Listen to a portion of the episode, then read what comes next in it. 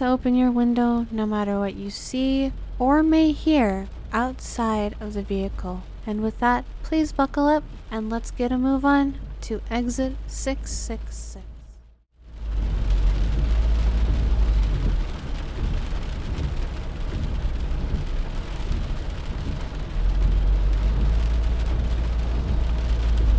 At the Farmhouse by E F Benson. The dusk of a November day was falling fast when John Aylesford came out of his lodging in the cobbled street and started to walk briskly along the road which led eastwards by the shore of the bay. He had been at work while the daylight served him, and now, when the gathering darkness weaned him from his easel, he was accustomed to go out for air and exercise and cover half a dozen miles before he returned to his solitary supper. To the night there were but few folk abroad, and those scudded along before the strong southwesterly gale, which had roared and raged all day, or, leaning forward, beat their way against it. No fishing boats had but forth put on the maddened sea, but had lain moored behind the quay wall, tossing uneasily with the backwash of the great breakers, and swept by the pier head. The tide was low now, and they rested on the sandy beach, black blots against the smooth wet surface, which somberly reflected the last flames in the west. The sun had gone down in a rack of broken and flying clouds, angry and menacing with the promise of a wild night to come. For many days past, at the hour, John Aylesford had started eastward for his tramp along the rough coast road by the bay.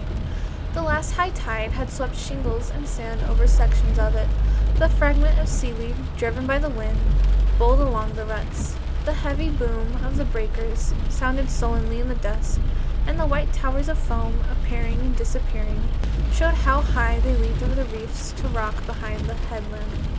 For a half a mile or so, slanting himself against the gale, he pursued his road, then turned up a narrow, muddy lane, sunk deep between the banks on either side of it. It ran steeply uphill, dipped down again, and joined the main road inland. Having arrived at the junction, John Aylesford went eastwards no more, but turned his steps to the west, arriving half an hour after he had set out on the top of the hill above the village he had quitted. Through five minutes, ascent would have taken him from his lodgings to the spot where he now stood, looking down on the scattered lights below him. The wind had blown all wayfarers indoors, and now, in front of him, the road that crossed his high and desolate tailland, sprinkled here and there with lonely cottages and solitary farms, lay empty and greyly glimmering in the wind-swept darkness, not more than faintly visible. Many times during this past month had John Aylesford made the long detour, starting eastwards from the village and coming back by the wide circuit, and now, as on those other occasions, he paused in the black shelter of the hedge through which the wind hissed and whistled, crouching there in the shadow as if to make sure that none had followed him.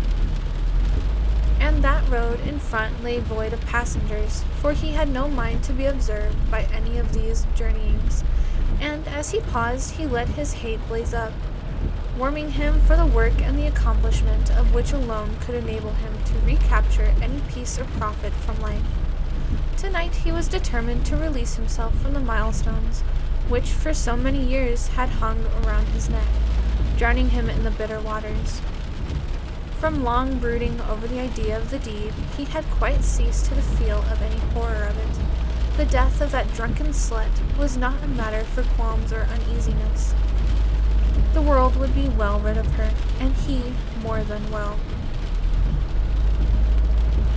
No spark of tenderness for the handsome fisher girl, who once had been his model, and for twenty years had been his wife, pierced the blackness of his purpose. Just here it was that he had seen her first when on a summer holiday he had lodged with a couple of friends in the farmhouse, towards which his way now lay. She was coming up the hill with the late sunset gliding on her face, and breathing quickly from the ascent, had leaned on the wall close by with a smile and a glance for the young man. She had sat to him, and the autumn brought the sequel to the summer and his marriage. He had brought her from the uncle the little farmhouse where he had lodged, adding to the modest accommodation a studio and a bedroom above it. And there he had seen the flicker of what he had never been, love, die out, and over the cold ashes of its embers the poisonous legion of the hatred spread fast. Early in their married life she had taken to drink, and had sunken into a degradation of soul and body that seemed bottomless, dragging him with her, down and down, in the grip of a force that was hardly human in its malignity. Often, during the wretched years that followed, he had tried to leave her. He had offered to settle the farm on her, and make adequate provision for her, but she had clung to the possession of him, not, it would seem, from any affection for him, but for a reason exactly opposite, namely that her hatred of him fed and glutted itself on the sight of his ruin. It was as if, in obedience to some hellish power, she set herself to spoil his life, his powers, his possibilities, by tying him to herself. And by the aid of that power, so sometimes he had thought, she enforced her will on him, for, plan as he might to cut the whole dreadful business, and leave the wreck behind him, he had never been able to consolidate his reserve, to put this into action. There, but a few miles away, was the station from which he ran to the train that would bear him out of this ancient western kingdom, where the beliefs and spells and superstitions grew rank as the herbage in the soft and regenerating air, and set him in the dry, hard lights of the city. The way lay open, but he could not take it. Something unseen and potent, of grim inflexibility, held him back. He had possessed no one on his way here, and satisfied that in the darkness he could proceed without fear of being recognized, if a chance a wayfarer came from the direction in which he was going. He left the shelter of the hedge, and struck out into the stormy sea of that stupendous gale. Even as a man in the grip of imminent death sees his past life spread itself out in front of him for his final survey before the book is closed, so now, on the brink of new life from which the deed on which he has determined alone separated him, John Aylesford, as he battled his advance through his greatest tempest, turned over page after page of his own wretched chronicles, feeling already strangely detached from them. It was as if he read the sordidity enslaved annals of another, wondering at them, half-pitying, half-despising him, who had allowed himself to be bound so long in this rigorous noose. Yes, it had been just that, a noose drawn ever tighter around his neck, while he choked and struggled all unlivingly. But there was another noose, for which would very soon now be drawn rapidly and finally tight, and the drawing of that in his own strong hands would free him. As he dealt on that for a moment, his fingers stroked and patted the hank of whipcord that lay light and tough in his pocket. A noose, a knot drawn quickly taut, and he would have paid her back with justice and swifter mercy for the long strangling which he had suffered. Voluntarily and eagerly at the beginning had he allowed her to slip the noose around him. For Ellen Trainor's beauty in those days, so long past and so everlastingly regretted, had been enough to ensnare a man.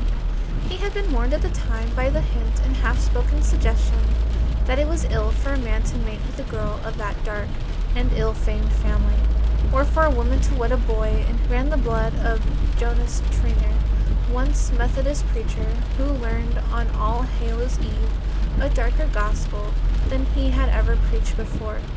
What had happened to the girls who had married into the dwindling family, now all but extinct? One before her marriage was a year old had gone off her head, and now a withered and ancient crone meowed and gibbered about the streets of the village, picking garbage from the gutter and munching it in her toothless jaws. Another, Ellen's own mother, had been found had been found hanging from the banister of her stairs, stark and grim. Then there was young Frank Penkiss, who had wed Ellen's sister. He had sunk into an awful melancholy, and sat tracing on sheets of paper the visions that beset his eyes, headless shapes and foaming mouths, and the image of the spawn of hell. John Aylesford, in those early days, had laughed to scorn these old wife tales to spell and sorceries. They belonged to age-long past, whereas fair Ellen Trainer was the lovely of the present, and had lit in desire in his eyes, which she alone could assume. He had no use in the brightness of her eyes, for such a shadow and superstitions, her beams dispelled them.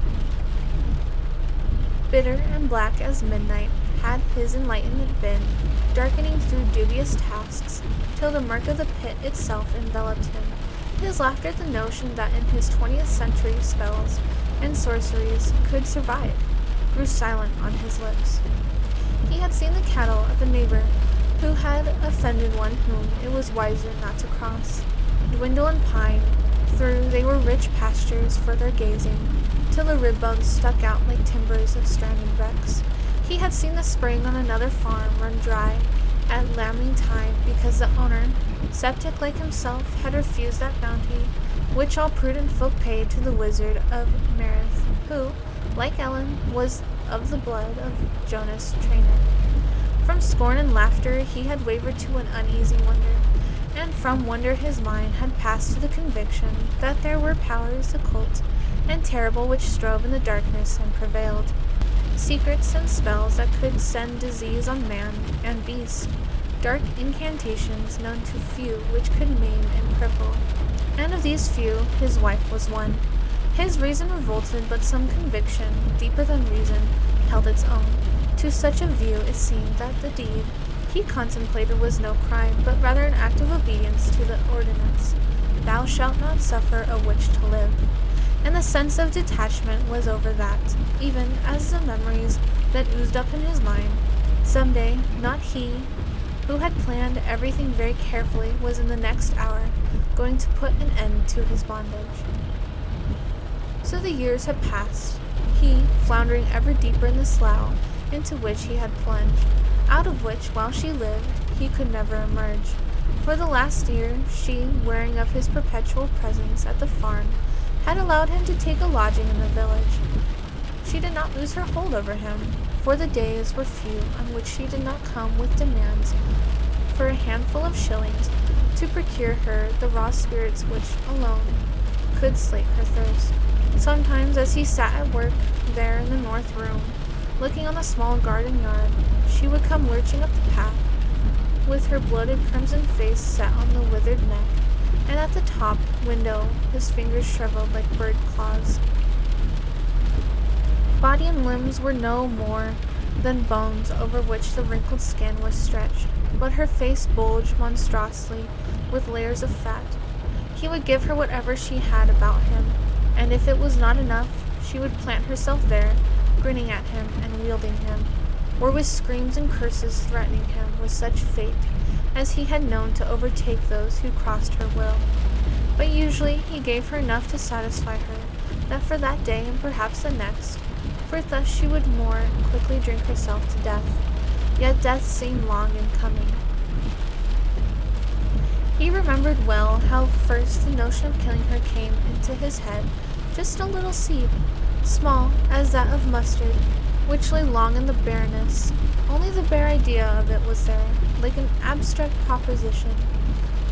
Then, imperceptibly, in the fruitful darkness of his mind, it must have begun to sprout, for presently a tendril, still soft and white, prodded out into the daylight.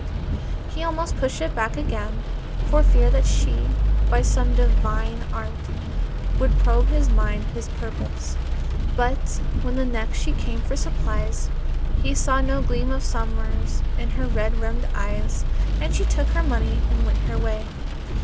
And his purpose put forth another leaf, and the stem of it grew sappy.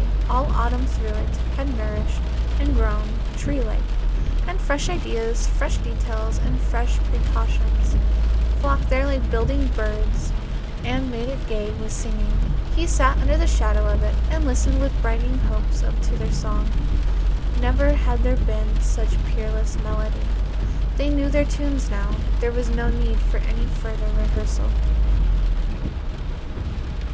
he began to wonder how soon he would be back on the road again, with face turned from buffeting wind and on his way home. His business would not take him long. The central deed of it would be over in a couple of minutes, and he did not anticipate delay about the setting to work on it. For by seven o'clock of the evening, as well he knew, she was usually snoring in the oblivion of complete drunkenness. And even if she was not as far gone as that, she would certainly be incapable of any serious resistance. After that, a quarter of an hour more would finish the job, and he would leave the house secure already from any chance of detection. Night after night during these last ten days he had been up there, peering from the darkness into the lighted room where she sat, then listening for her step on the stairs as she stumbled up to her bed, or hearing her snoring as she slept in the chair below. The outhouse, he knew, was well stocked with paraffin. He needed no further apparatus than the whipcord and the matches he carried with him. Then back he would go along the exact route by which he came, re-entering the village again from the eastwards in which direction he had set out. This walk of his was now known, an established habit. Half the village during the last week or two had seen him every evening set forth along the coast road for a tramp in the dusk where the light failed for his paintings, and had seen him come back again as they hung about and smoked in the warm dusk a couple of hours later. None knew of his detour to the main road, which took him westwards again above the village, and so to the stretch of the bleak upland and along which now he fought his way against the gale. Always round about of hour eight, and he had entered the village again from the other side, and he had stopped and chatted with the loiterers. Tonight, no later than was usual, he would come up the cobbled road again and give good night to anyone who lingered there outside the public house. In this wild wind, it was not likely that there would be such, and if so, no matter. He had been seen already setting forth on his usual walk by the coast of the bay, and if none outside saw him return, none could see the true chart of his walk. By eight he should be back to his supper. There would be a soused hearing for him, and a cut of cheese, and the kettle would be singing on the hob for his hot whiskey toddy. He would have a keen edge of the enjoyment of them tonight. He would drink long heathels to the damned and the dead, not till tomorrow probably, would the news of what had happened reach him. For the farmhouse lay lonely and sheltered by the woods of firs. However high might mount the beacon of its blazing, it would scarcely, screened by the tall trees, light up the western sky and be seen from the village nestling below the steep hill crest. By now, John Aylesford had come to the fir which would border the road on the left, and, as he passed into the shelter, cut off from him the violence of the gale. All its branches were astir with the sound of some vexed overhead sea, and the trunks that upheld them creaked and groaned in the fury of the tempest. Somewhere behind the thick scud of flying cloud the moon must have risen, for the road glimmed more visibly, and the tossing in the blackness of the branches was clear enough against the grey tumult overhead. Behind the tempest she rode in serene skies, and in the murderous clarity of his mind he likened himself to her. Just for half an hour more he would still grope and scheme and achieve in this purely burly, and then, like a balloon released, soar through the clouds and find serenity. A couple of hundred yards now would take him round the corner of the wood. From there, the merely lane led from the high road to the farm. He hastened rather than retarded his going as he drew near. For the wood, though it roared with the gale, began to whisper to him memories. Often in that summer before his marriage had he strayed out at dusk, certain that before he had gone many paces he would see his shadow flittering towards him through the firs, or hear the crack of dried twigs in the stillness. Here was the truce. She would come up from the village with the excuse of bringing fish to the farmhouse, after the boats had come, and the deserting the high road make a short cut through the wood, like some distant blink of lighting the memory of those evenings. quivered distantly on his mind, and he quickened his step. The years that followed had killed and buried those recollections, but who knew that stirring of corpses and dry bones might not yet come to them if he lingered there? He fingered the whipcord on his pocket and launched out, before the trees, into the full fury of the gale. The farmhouse was near now, and in full view, a black blot against the clouds. A beam of light shone from an uncurtained window on the ground floor, and the rest was dark. Even thus had he seen it for many nights past, and well knew what sight would greet him as he stole up near. And even so it was to night, for there she sat in the studio he had built, betwixt table and fireplace, which the bottle near her, and her withered hand stretched out to the blaze, and the huge bloated face swaying on her shoulders.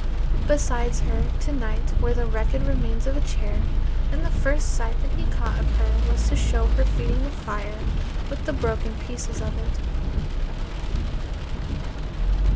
It had been too troublesome to bring fresh logs from the store of wood. To break up a chair was the easier task. She stirred and sat more upright, then reached out for the bottle that stood beside her, and drank from the mouth of it. She drank, and licked her lips, and drank again, and staggered to her feet, tripping on the edge of the hearthrug. For the moment that seemed to anger her, and with clenched teeth and pointing fingers she mumbled at it. And once more she drank, and lurching forward, took the lamp from the table. With it in her hand, she shuffled to the door. The room was left to the flickering firelight. A moment afterwards, the bedroom window above sprang into light, an oblong of bright illumination.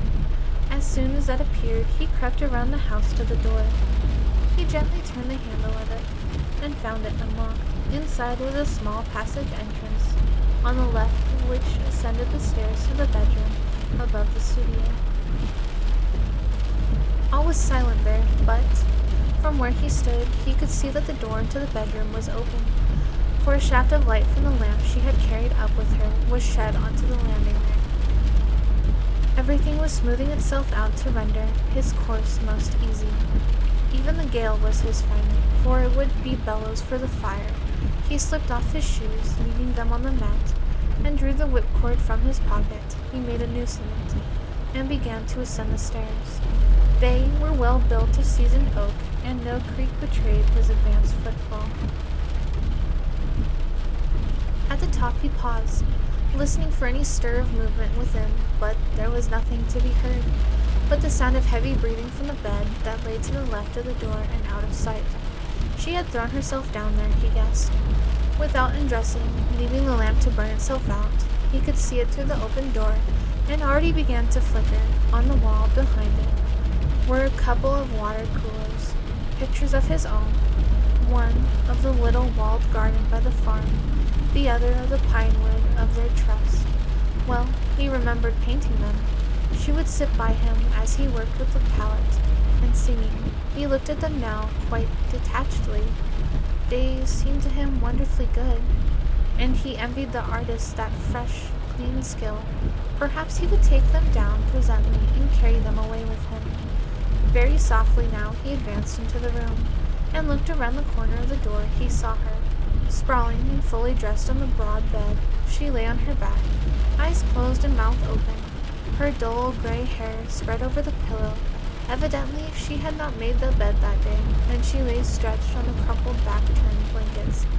A hairbrush was on the floor beside her. It seemed to have fallen from her hand. He moved quickly towards her. He put on his shoes again when he came to the foot of the stairs, carrying the lamp with him and the two pictures, which he had taken down from the wall, and went into the studio. He set the lamp on the table and drew down the blinds, and his eye fell on the half-empty whiskey bottle, which he had seen her drinking. Though his hand was quite steady, and his mind composed and tranquil, there was yet at the back of it some impression that was slowly developing, and a good dose of spirits would no doubt expunge that. He drank half a tumbler of it, raw and undiluted, and though it seemed no more than water in his mouth, he soon felt that it was doing its work, and sponging away from his mind the picture that had been outlining itself there. In a couple of minutes he was quite himself again, and could afford to wander and laugh at the illusion, for it was no less than that which had been gaining on him. For though he could distinctly remember drawing the noose tight, and seeing the face grow black and struggling with the convulsive movements of those withered limbs that soon lay quiet again, there had sprung up in his mind some unaccountable impression that what he had left there huddled on the bed was not just a bundle of withered limbs and strangled neck, but the body of a young girl, smooth of skin and golden of hair, with mouth that smiled drowsily. She had been asleep when he came in, and now was half awake, and was stirring and stretching herself. In what dim region of his mind that image had formed itself, he had no idea. At all he cared about now was that his drink had shattered again, and he could proceed with order and method to make all secure. Just one more drop first. How lucky it was this morning he had been liberal with his money when she came to the village, for he would have been sorry to have gone without that fillip to his nerves. He looked at his watch and saw to his satisfaction that it was still only a little later than seven o'clock. Half an hour's walking with this gale to speed his steps would easily carry him from door to door, round the detour which approached the village from the east in the quarter of an hour, so he reckoned, would be sufficient to accomplish thoroughly what remained to be done here. He must not hurry and thus overlook some precaution needfully for his safety, though, on the other hand, he would be glad to be gone from the house as soon as he might be. And he proceeded to set about his work without delay.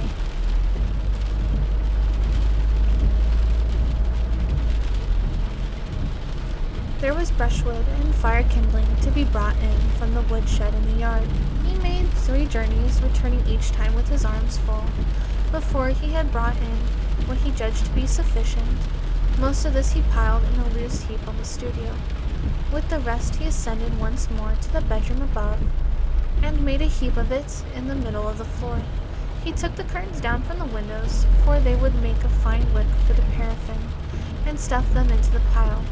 Before he left, he looked once more at what lay on the bed, and marveled at the illusion which the whiskey had dispelled. And as he looked, the sense that he was free-mounted and bubbled on his head, the thing that seemed scarcely human at all. It was a monster from which he had delivered himself. And now, with that thought of it to warn him, he was no longer eager to get through with his work and be gone, for it was all part of that act of riddance which he had accomplished, and he gloried in it. Soon, when all was ready, he would come back once more, and soak the fuel and set light to it, purge with fire and corruption that lay humped on the bed. The fury of the gale had increased with nightfall, and as he went downstairs again, he heard the rattle of loosened tiles on the roof, and the crash as they shattered themselves on the cobble of the yard. At that sudden misgiving made his breath to catch his throat, as he pictured to himself some maniac blast falling on the house, and crashing on the walls that now trembled and shuddered. Supposing the whole house fell, even if he escaped with his life from the tottering ruin, what would his life be worth? There would be a search made in the fallen debris to find the body of her who lay strangled with the whipcord around her neck, and he pictured to himself the slow, relentless march of justice. He had bought the whipcord only yesterday at a shop in the village, insisting on its strength and toughness. Would it be wiser now, this moment, to untie the noose and take it back with him, or to add it to the brushwood?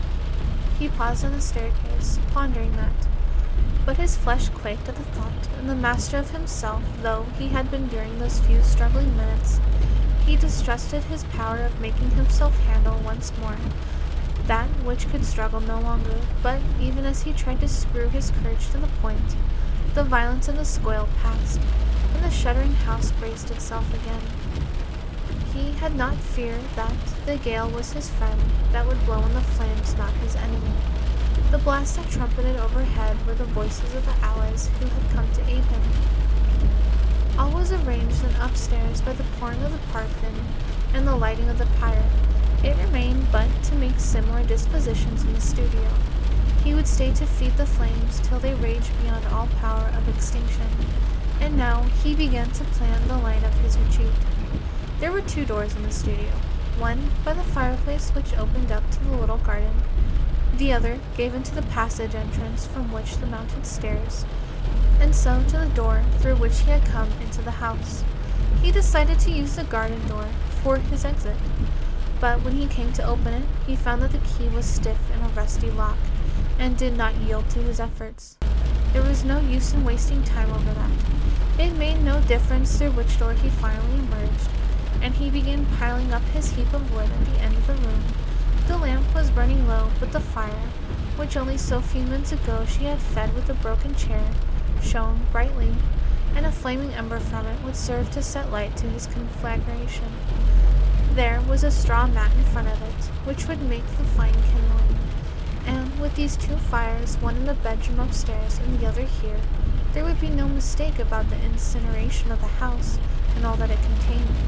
His own crime, if crime it was, would perish too, and all evidence therefore of victim and whipcord in the very walls of the house of sin and hate. It was a great deed and a fine adventure, and as the liquor he had drunk began to circulate more buoyantly through his veins, he gloried at the thought of the approaching consummation. He would slip out of sordid tragedy of his past life, as form as a discarded garment that he threw into bonfire he would soon kindle. All was ready now for the soaking of fuel he had piled with the paraffin, and he went out to the shed in the yard where the barrel stood. A big tin ewer stood beside it, which he filled and carried indoors. That would be sufficient for soaking of the pile up the stairs. And the fetching and the smoking and flickering lamp from the studio, he went up again, and like a careful gardener, watering some bed of choice blossoms, he sprinkled and poured till his ewer was empty. He gave but one glance to the bed behind him, where the huddled thing lay so quietly, and as he turned lamp in head to go down again, the draught that came in through the window, against which the gale blew, extinguished. A little blue flame of burning vapor rose in the chimney and went out, so, having no further use for it, he pitched it on the pile of soaked material. As he left the room, he thought he heard some small stir of movement behind him, but he told himself it was but something slipping in the heap he had built there. Again he went into the storm. The clouds that scuttered ahead were thinner now, through bright gale not less fiercely, and the blurred, watery moonlight was brighter. Once for a moment, as he approached the shed, he caught sight of the full orb plunging madly among the streaming vapors. Then she was hidden again behind the rack.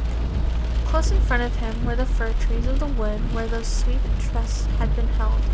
And once again the vision of her as she had been broke into his mind, and the queer conviction that it was no withered and bloated hag who lay on the bed upstairs, but the fair, comely limbs and the golden head.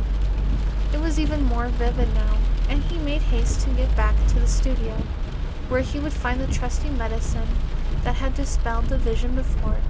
He would have to make two journeys, at least with his tin ewer, before he transported enough oil to feed the large pyre below, and so to save time he took the barrel of it off its stand and rolled it along the path and into the house.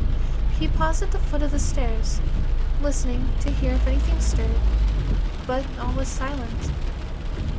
Whatever had slipped up there was steady again.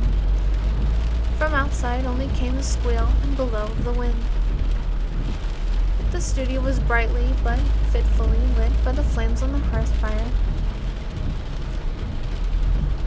At one moment a noonday blaze there, and the next but the last smolder of some red sunset. It was easier to decant the barrel from the ewer than carry this heavy keg and sprinkle from it, and once and once again he filled and emptied it. One more application would be sufficient, and that he could let the remaining trickle out onto the floor. But by some awkward movement, he managed to spill a splash of it down the front of his trousers. He must be sure, therefore, how quickly his brain responded, with counsels of precaution, to have some accident with his lamp when he came into the supper, which should account for his little misadventure, or probably the window or probably the wind through which he would presently be walking down drive it before he reached the village. So for the last time, matches ready in his hand, he mounted the stairs to set light to the fuel piled from his room above. The second dose of whiskey sang in his head, and he said to himself, smiling at the humor of the notion, "She always liked a fire in her bedroom. She shall have it now." That seemed a very comical idea, and it dwelt in his head as he struck the match which should light it for her. Then, still grinning, he gave one glance to the bed, and the smile died on his face, and the wild cumulus of panic crashed from his brain. The bed was empty. No huddled shape lay there. Distraught with terror, he thrust the match into the soaked pile, and the flame flared up. Perhaps the body had rolled off the bed. It must, in any case, be here somewhere, and when once the room was alight, there would be nothing more to fear. High rose the smoky flame, and the banging of the door. He leaped on the stairs and set light to the pile below and began from the house. Yet whatever monstrous miracle his eye had assured him of, it could not have been that she still lived, and had left the place where she lay, for she had ceased to breathe when the noose was tight around her neck, and her fight for life and air had long been stilled. But if by some hideous witchcraft she was not dead, it would soon be over now with her in the stupefaction of the smoke and the scorching flames. Let be, the door was shut, and she within. For him it remained to be finished with the business, and flee from the house of terror, lest he leave the sanity of his soul behind. The red glare from the hearth in the studio lit his steps down the passage from the stairway, and already he could hear from the dry crack and snap from the fire that prospered there. As he shuffled in, he held his hands to his head, as if pressing the brain back into its cool case, from which it seemed eager to fly out into the welter of the storm and fire and hideous imagination, if he could only control himself for a few more moments. All would be done, and he would escape from his disordered, haunted place into the night and the gale, leaving behind him the blaze that would burn away all perilous stuff. Again the flames broke out into the embers on the hearth, bravely burning, and he took from the heart of the glare as a fragment of which the fire was bursting into yellow flowers. He headed not the scorching of his hand, for it was but for a moment that he held it, and then plunged it into the pile that dripped with the oil he had poured it on. A tower of flame mounted, licking the rafters of a low ceiling, then died away as if suffocated by its own smoke, but crept onwards, nosing its way along till it reached the straw mat, which blazed fiercely. The blaze kindled the courage in him, which trick his imagination had played on him now. He had nothing to fear except his own terror, which now he mastered again, for nothing real could ever escape from the configuration. For nothing real could ever escape from the conflagration, and it was only the real that he feared. Spells and witchcrafts and superstitions. Spells and witchcrafts and superstitions such as for the last twenty years had battened on him, were all enclosed in that tight-drawn noose. It was time to be gone, for all was safe now, and the room was growing too evident. But as he picked his way across the floor, over which the runnels of the flames from the split But, as he picked his way across the floor, over which runnels of flames from the split barrel were beginning to spread this way and that, he heard from above the sound of a door unlatched, and footsteps, light and firm, tapped on the stairs. For one second the sheer catalepsy of panic seized him, but he recovered his control, and with hands that groped through the thick smoke he found the door. At that moment the fire shot up in a blaze of blinding flame, and there, in the doorway, stood Ellen. It was no withered body and bloated face that confronted him, but she with whom he had trusted in the wood, with the bloom of eternal youth upon her, and the smooth, soft hand on which was her wedding ring pointed at him. It was in vain that he called on himself to rush forward out of the torrid and suffocating air. The front door was open, he had but to pass her and speed forth safe and go into the night. but no power from his will reached his limbs. His will screamed to him, "Go, go push by her. It is but a phantom which you fear." But muscle and sinew were mute, and step by step he retreated before that pointing finger and the radiant shape that advanced on him. The flames that flickered over the floor had discovered the paraffin he had split, and leaped up his leg. Just one spot in his brain retained lucidity, and from the composing terror, somewhere behind the barrier of fire, there was a second door into the garden. He had but curiously attempted to unlock its rusty wards. Now, surely, the knowledge that there alone was escape could give him strength to his hand. He leaped backwards through the flames, still with eyes fixed on her, who had ever advanced in time with his retreat, and turning, wrestled and strove with key. Something snapped in his hand, and there, still in the keyhole, was the bare shaft. Holding his breath, for the heat scorched his throat, he groped towards where he knew the windows through which he had first seen her that night. The flames licked fiercely round it, but there, beneath his hand, was the hasp, and he threw it open, at the wind poured in as a nozzle of applied bellows, and death rose high and bright around him. Through the flames, as he sank to the floor, a face radiant with revenge smiled on him. And that is the end of the story. At the Farmhouse by E F. Benson.